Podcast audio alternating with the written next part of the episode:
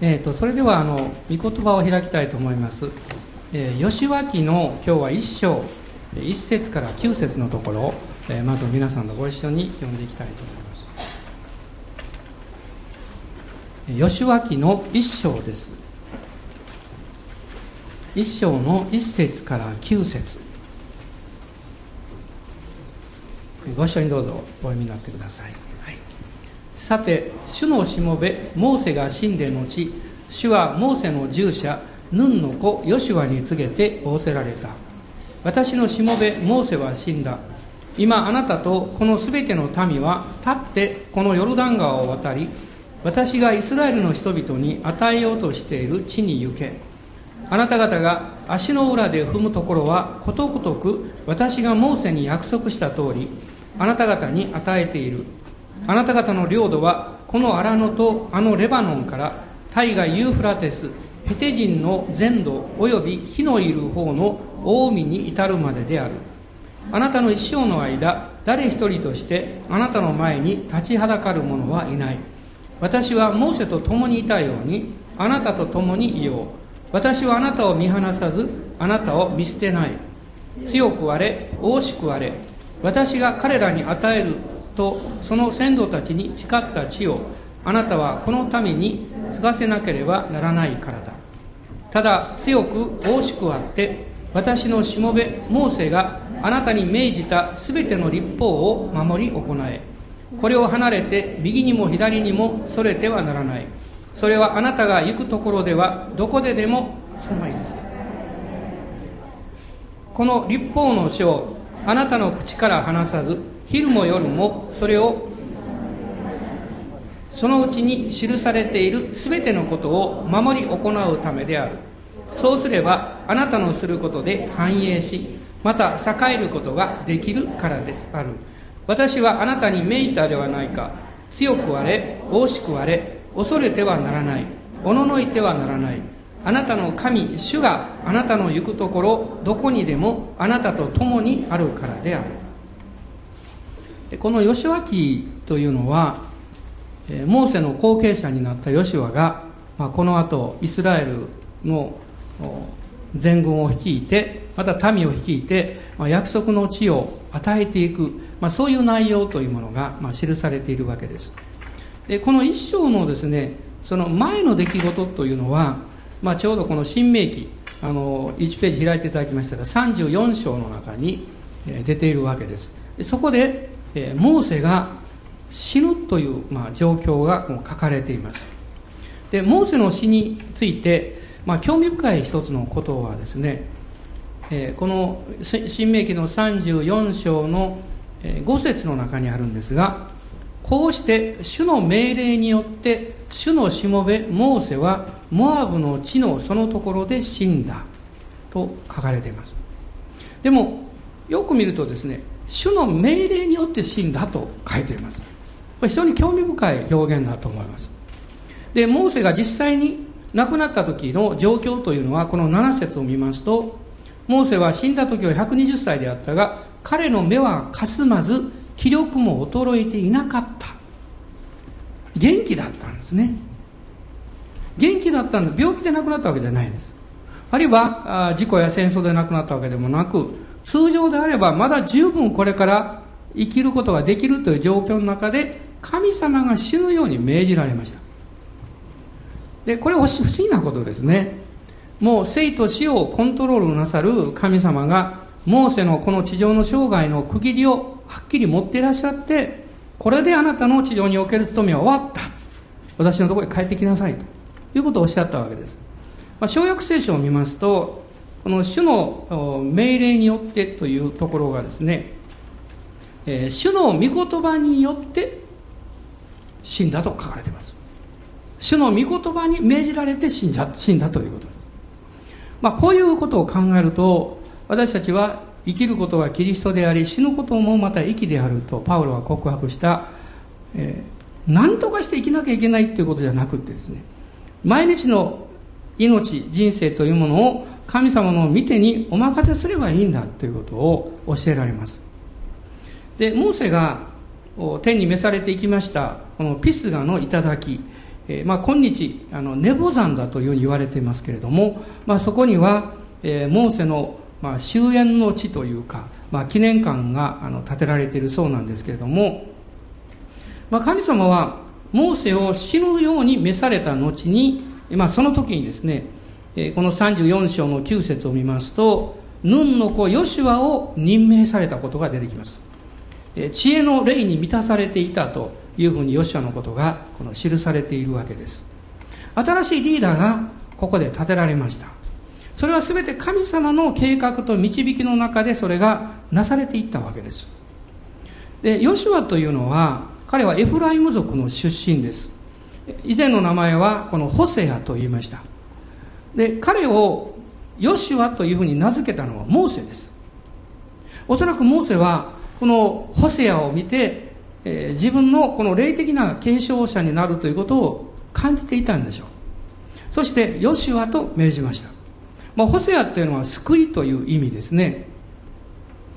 でモーセがこのシナイダーに登った時も実はヨシュアはついて登っていったんですね。途中までですね。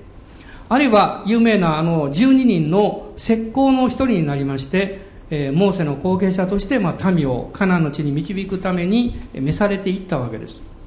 あの歴史家にこのヨセフスという方がいますけれども彼はですねこのおそらくヨシュアがモーセの後継者になった時は85歳ぐらいだろうというふうに記しています。でとそうしますとですねこのカナンの地に入ってそして、まあ、6年間戦争がありました。31のあの小さな王国をまあ、侵略していくんですね。あの31の王様を、え彼らは滅ぼしていきます。そして十二部族に、え土地分割をしまして、まあ、その後彼は召されるんですけども、え約25年間ヨシュアはこのリーダーとしての働きをすることになるわけです。で彼が亡くなったのは110歳でした。でこの110歳っていうとあのヨセフも同じ年なんですね。あのヤコブの子供であったヨセフも110歳で、まあ、召されていったわけです。この吉脇の一章というのは、まあ、その後で主が吉脇に語られた非常に有名なところなんですけどもこの今日読みましたことの中に神様が吉脇に対して3つのことを語っていらっしゃいます。非常に重要なことです。まず一つは主の命令を語っています二つ目は主からの励ましを語っています三つ目は主のご計画についてまあ目的と言ってもいいですけどもそれを語っていらっしゃいますこれは今日私たちのクリスチャン生活の中に適用できる内容なんですね。で、まずこの命令っていうのは何かっていうと、この一章の二節にあったわけです。私がイスラエルの人々に与えようとしている地に行きなさいと主はおっしゃいました。とどまってはならないと。まだ彼らはもちろんヨルダン川を渡ってるわけじゃありません。その手前なんですね。そこで彼らはある意味でストップしていました。もう何かこの川を渡らなきゃいけないしその川を渡ったら戦争が始まるわけです自分たちの力や自分たちの状況を考えた時にはまだまだ力が足らない準備が不十分であるというふうにヨシュアも感じていたでしょうしまず彼自身がリーダーとして行動するのにまだ慣れていないわけですね、まあ、そういうその躊躇する状況の中で主がヨシュアにおっしゃいました。私がこのイスラエルの人々に与えようとしている地に行きなさいと。そしてその地に行くためには2つのことが必要であるということをこの2節の中で語られました。まず1つは立ってという言葉です、えー、あなたとこの全ての民は立って立ちなさいと言いました。特にこのヨシュアにとってこの立つという意味はどういう意味かというとモーセの、えー、モーセがに与えられていた立場をあなたのものとしなさいという意味なんですね。そのモーセに私が委ねていた権威と立場リーダーとしての立場その立場をあなたが取りなさいという意味です。そこに立たないと油注ぎが来ないわけです。私たちも自分の生活の中でしばしば躊躇する時期というのがあります。皆さんもそうでしょうし私もですね毎年何度もそういうことを経験します。まあ、そこにじっとしておるともうなんとなくこう動くのが億劫になります。でも神様おっしゃいましたモーセの死を悲しむもの期間はもう終わった。30日間彼らはその機会を期間を持ったわけです。ですからそこから立ち上がりなさいと。あるいは、えー、このかつてエリアに対して語られましたね。エリアがあの偉大な、え、戦いをして、えー、シナイダまで逃げていってホラーの中に入って彼は隠れてました。神様入り口に出てこいとおっしゃいましたね。ギデオンはミディアン人を恐れて酒舟の大きな蔵のあの樽の中に入って小麦を売ってました。神様はそこから出なさいと言いました。私たちはそれぞれ自分の置かれている環境状況の中で座り込んでいる場所があるかも分かりません。もちろんある期間は神様は許されます。ある期間は許されます。しかしその期間が終わったならば主がおっしゃいます。立ちなさい。信仰によって立ちなさいとおっしゃいます。そしてもう一つのことがヨルダン川を渡れということでした。モーセあごめんなさい。ヨシュアはその神様の導きの声を聞いた時に従ったわけです。こういうふうに言うことができます。主があなたに何かを語られる時にそれに従うことのできる力を恵みを神はあらかじめ与えていらっしゃるんだということなんです。しかし与えられている私たちの側はまだ与えられているようには感じていないわけです。それがわからないわけです。なぜかっていうと神様がくださった恵みや油注ぎは信仰によって行動するまでは現れないからです。ですから与えられているということは信じるしかないわけです。ヨシュアは実はこのモーセに使えるというその訓練の中でそういう力を十分に与えておりました。ヨシュアはですねどういうふうに成長していったんでしょうか。まあ、出エジプト記の33章の11節を見ますと33章の11節ですが開かれた方一緒に読んでください。主は人が自分の友と語るように顔と顔とを合わせてモーセに語られた。モーセが宿営に帰ると彼の従者でヌンの子ヨシワという若者が幕屋を離れないでいた。ヨシュアはいつも神様の臨在の中にとどまるということを第一にしてました。神様の臨在の中にとどまる主と共にいるということを最も愛する人であったわけです。イエス様の言葉で言うならば私にとどまっていなさいということです。私があなたにとどまっているようにあなたも私にとどまっていなさい。私につながっていなさいということです。そのようにして彼の霊的な力が成長していきました。そして訓練も受けました。40年間の訓練です。ヨシュはモーセに従うことを躊躇しませんでした。なぜならば彼は知っていたからです。神様に信任を受けたモーセが行動するときにそのようにモーセに従うことによって自分は良い訓練を受けることができるんだということを知っていたからです。出エジプト記の24章を見ると興味深いことが出てくるわけです。24章の12節と13節です。注意深く読んでいただきたいと思うんですね。12節13節。主はモーセに仰せられた。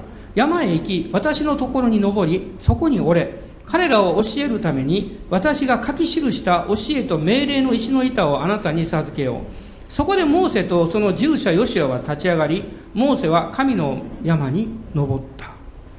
どうでしょうか？主が語られたのはモーセだけなんです。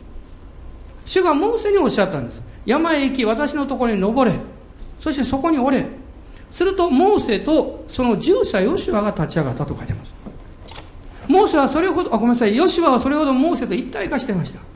主がモーセに語られることは私に語られることだと彼は思ってました。そのようにして彼は訓練を受けました。まあ、私も幸いあ素晴らしいリーダーのもとで、まあ、15、6年訓練を受けました。でも、一番の訓練は何であったかっていうと、共にいるということでした。ですから神様が私のリーダーに語られたならば、私に語られたのと同じことです。いちいち言われる必要はありませんそれは喜んで受け取りますそしてその自分のすべき分においてそれをどう適用するかということを自分が考えて行動するわけですヨシュはそういう人物でしたモーセが神によって山に登れと言われた時に私はついていくんだと彼はもう心にすぐに決めました。決してモーセの先に行ったわけじゃありません。モーセの従者として彼は立ち上がったんです。私たちもそういう訓練というものをこの受けていくときに神様によっておのずとこの強められていくというふうに経験していきます。彼がその訓練の中で自分に与えられた飯とそれから油注ぎを信じて成長していったということは疑いがないと思います。そしてヨルダン川を渡れと神様はおっしゃったわけです。ヨルダン川を渡るというのはこれは献身の象徴です。まあ昔あのスンベル先生がね進学校の校長先生でしたけどこういう話をなさったことをよく覚えてるんですね。航海を渡るというのはねそれは救いの象徴だとヨルダン川を渡るっていうのは死の経験だ。十字架経験だとおっしゃったことを覚えています。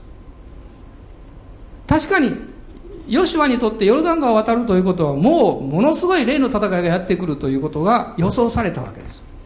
自分が生きておれば必ず死ぬ。自分が死んで主が働いてくだされば必ず勝利を取る。これは私たちの霊的原則だと思います。ですからこのヨルダン川を渡るときに彼はどうしても神様からの御言葉と信仰が必要だったんですね。で彼は待ち望んでいたんです。そしてその時に主の使い、まあ、イエス様が形をとって現しな現れなさったんですけども、えー、ヨシュアに現れて実は語られたわけです。この献身を通って私たちは信仰の領域に入ります。私たちが何の犠牲も払わないで信仰の領域に入ることは考えられません。その犠牲というのは具体的な時間や経済やそういうことも指しますけれども大事なことはそれそれに結びついている私たちの自分の人間性です。あるいは自分の自我です。もし私たちがですね自分の自我に関わっていない、えー、問題に触れられても何の痛みも不快感も感じません。しかし自分の自我に結びついている何かが、えー、触れられると自分では何とも思ってないと思っていても何かを感じます。その時に気がつくんです。ああ私は意識していなかったけれどもこの問題にとらわれていたんじゃないか。このことに心を奪われていたんじゃないか。そのことに依存しすぎてしすぎていたんじゃないか。ということに気がつきます。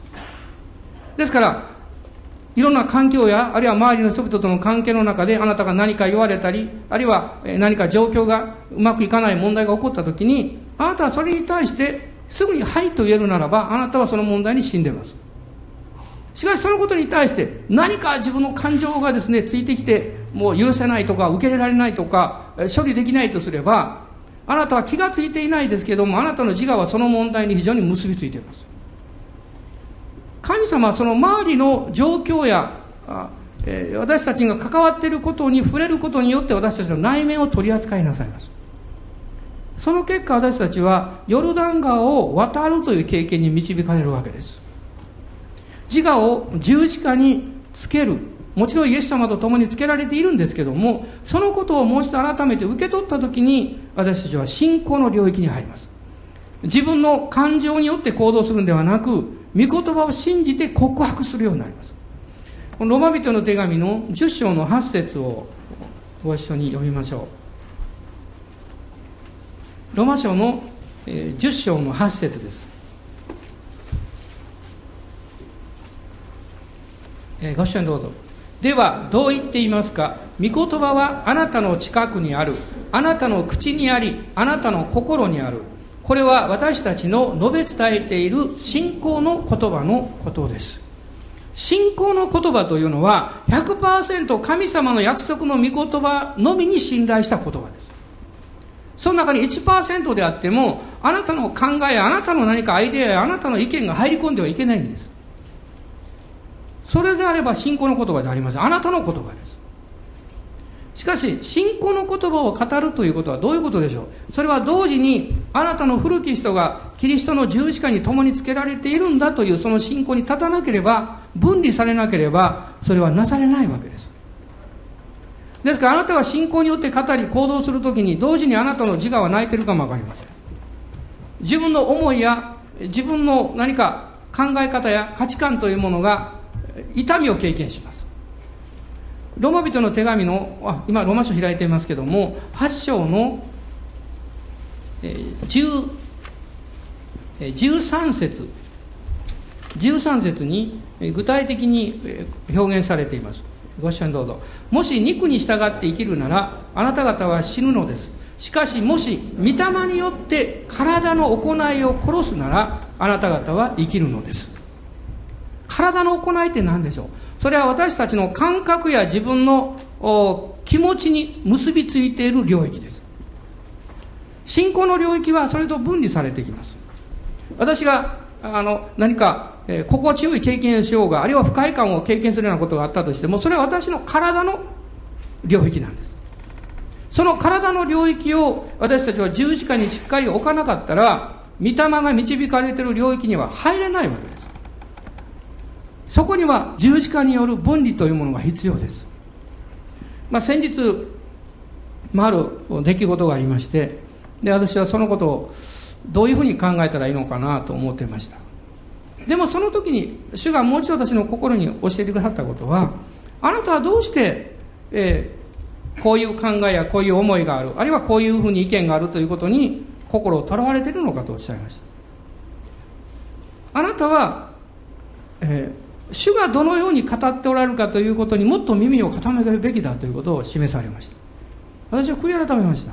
本当にそうだなと思いました。しばしばいろんな牧会とか伝道の中で具体的なことにいつも関わりますからまあそういうところに思いがいってしまうわけです。こうしたらいいのかなああしたらいいのかなっていろいろ考えます。もちろんそのことが大切なことだとは思います。しかし主はおっしゃったのは最終的にあなたが決めることは、えー、周りを配慮してでもなく人々の意見が多いからでもなく私があなたに導いているように決めなさいと主はおっしゃいました。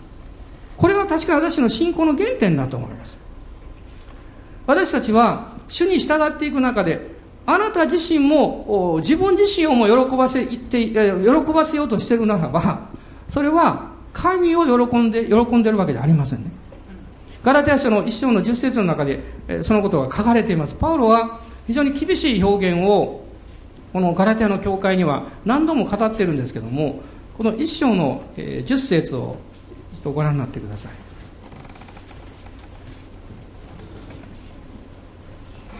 今私は人に取り入ろうとしているのでしょうか？いや神にでしょう。あるいはまた人の関心を買おうと努めているのでしょうか？もし私が今なお人の関心を買おうとするようなら私はキリストのしもべとは言えません。これは非常に厳しい言葉ですね。誰に対してでもなく自分に対して厳しい言葉です。私は人に取り入ろうとしているのでしょうか。まあこういうふうにすると、まあ、あのその人たちがよく思ってくれるだろう。あるいは人の関心を買おうとしているのか。それは全て肉から出たものであるとパウロははっきり言ってます。もし私が今なお人の関心を買おうとするようなら私はキリストのしもべとは言えませんと言ってます。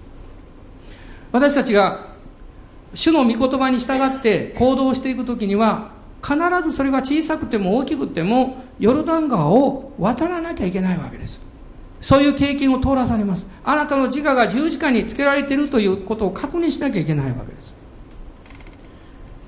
もう一度吉脇に戻りますが、まあ、二つ目に言いましたこの主の励ましの言葉を吉和にイエス様あ主が語られました。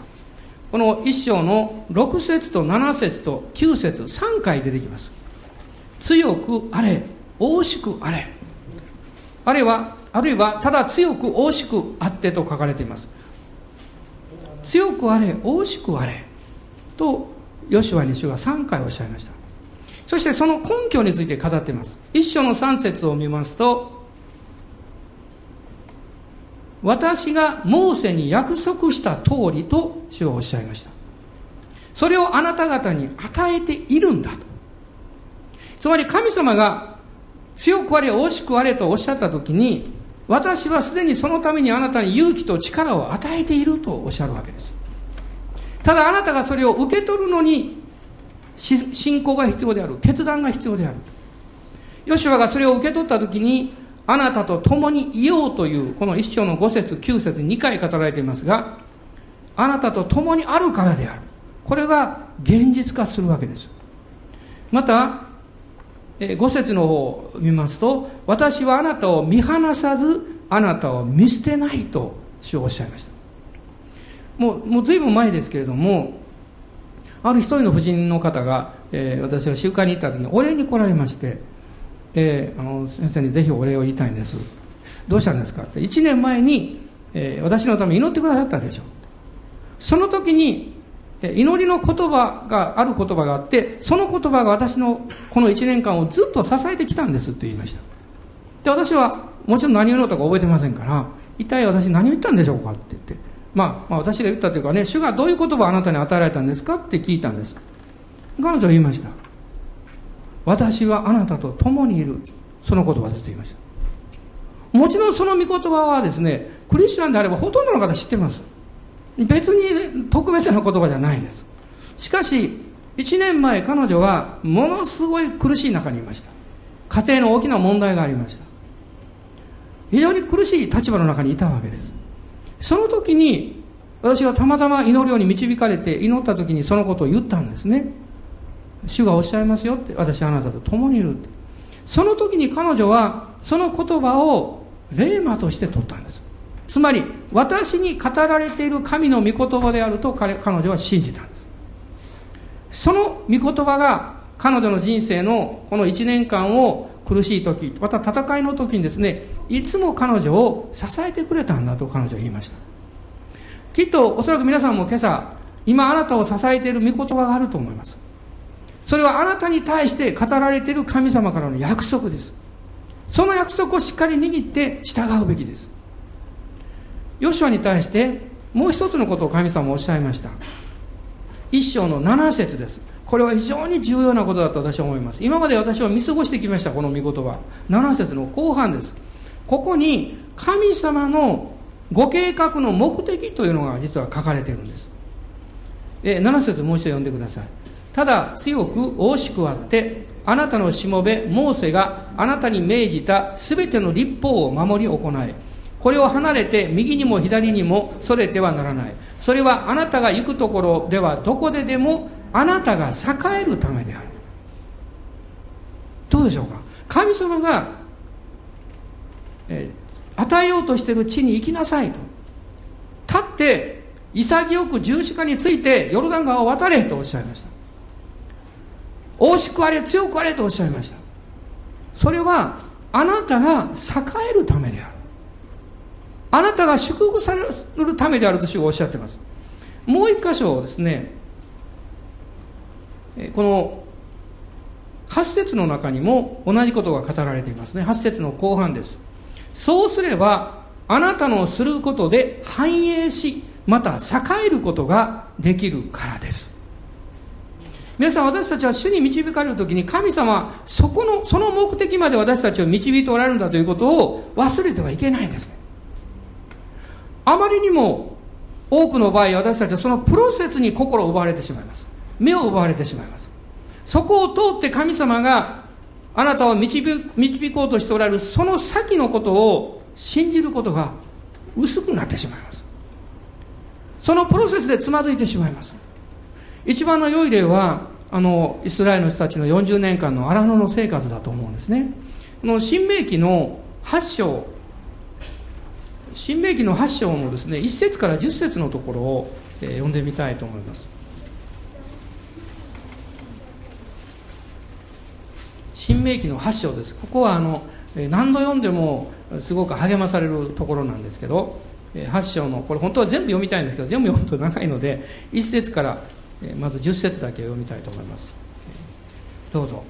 私が今日あなたに命じる全ての命令をあなた方は守り行わなければならない。そうすればあなた方は生きその数は増え主があなた方の先祖たちに誓われた地を所有することができる。あなたの神主がこの40年の間荒野であなたを歩ませられた全工程を覚えていなければならない。それはあなたを苦しめてあなたを試みあなたがその命令を守るかどうかあなたの心の内にあるものを知るためであった。それで主はあなたを苦しめ飢えさせあなたも知らずあなたの先祖たちも知らなかったマナを食べさせられた。それは人はパンだけでは生きるのではない。人は主の口から出る全てのもので生きるということをあなたに分からせるためであった。この40年の間あなたの着物は擦り切れずあなたの足は腫れなかった。あなたは人がその子を訓練するようにあなたの神主があなたを訓練されることを知らなければならない。あなたの神主の命令を守ってその道に歩み主を恐れなさい。あなたの神主があなたを良い地に導き入れようとしておられるからである。そこは水の流れと泉があり谷間と山を流れ出た深い淵のある地。小麦大麦ぶどうイチジクザクロの地。オリーブ湯と蜜の地。そこはあなたが十分に食物を食べ何一つ足りないもののない地。その地の石は鉄でありその山々からは聖堂を掘り出すことのできる地です。地である。あなたが食べて満ち足り足りた時主が賜った良い地についてあなたの神主を褒めたたえなければならない。アーメン。神様40年荒野の皇帝の中で彼らを訓練なさいました。その一つの目的が2節に出ておりました。あなたの心の内にあるものを知るためであった。私たちの内面の取り扱いです。私は時々思うんですね。神様は試練を通していろんな訓練を取るときに自分の内が取り扱いますが神様はどうしてですか？何のためですか？と聞きます。分かったことがあります。それは自分さえも気がついていない神様の御心にふさわしくないものを心の中に持っているとすればそれは神様の祝福を受け取っていく妨げになるんです。妨げになります。私は気が付いていなかったとしても私の心の中に神様の恵みを受け取っていく多くの妨げをまだ持ってるわけです。それに気づかせるために荒野を通らせなさいます。心が試みられるわけです。そしてそれが明らかにされて悔い改めに導かれます。あるいはそのことをもう捨てますというふうに決断をします。そうするとどうなんでしょうか？分かってくるんですね。神様が導かれているその領域というのはこの3節にありますように主の口から出る全てのもので生きるということをあなたに分からせるためであった神様の御口から出るその御言葉と力によって私が満たされて生きていくならば神が準備されているその目的地を見ることができる。それは7節を見ますと、主があなたを良い地に導き入れようとしておられるからであると書かれています。今日、いろんな試練や戦いの中にもいらっしゃる方たちも多いと思います。でも、今あなたが置かれているプロセスに心を奪われないようにしてください。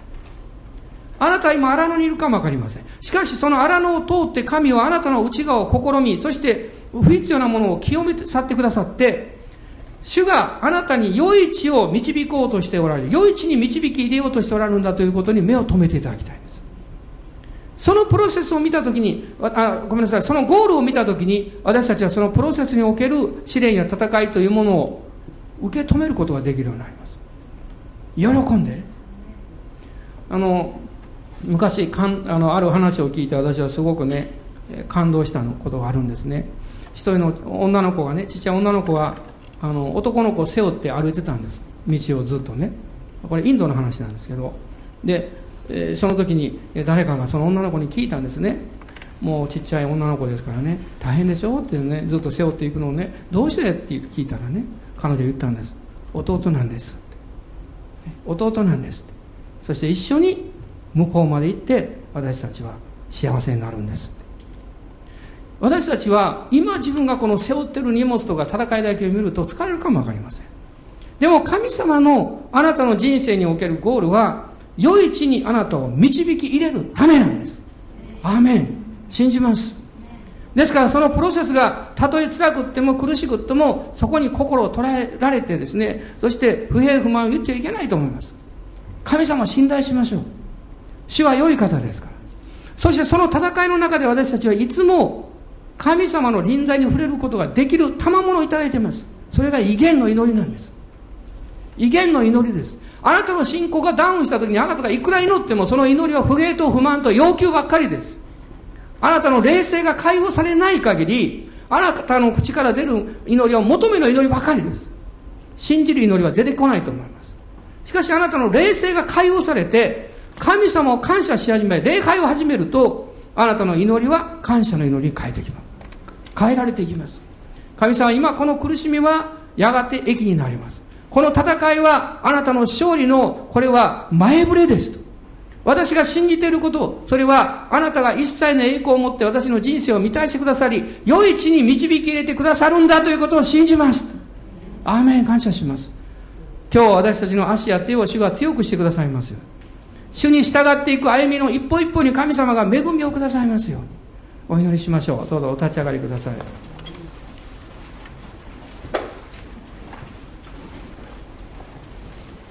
今自由に祈りましょう。威厳に祈られても構いません。ハレルヤ。あなたの霊の領域を解放してください。おおイエス様。感謝します。ハレルヤ。ハレルヤ。主はあなたの人生を祝福しようとしていらっしゃいます。決してあなたの人生を裁こうとしたり呪おうとしたりそんなことを考えてもいらっしゃいません。あくまで騙されないでください。またこの世の競争心に何かあの捉えられないでください。私たちは主が与えられた道を信じて信仰と希望と愛を持って一歩一歩前進します。主が導いていらっしゃいますから。ハレルヤ。ハレルヤ。告白しましょう。主は私を良い地に導き入れようとしてらっしゃると。アーメン。感謝します。おーイエス様。感謝します。ハレルヤオラララサンダララスカラバララスローリアハレルヤアーメン感謝しますオーリハンダラダスカラバラダスカララダスロアーメンイエス様感謝しますハレルヤハレルヤハレルヤ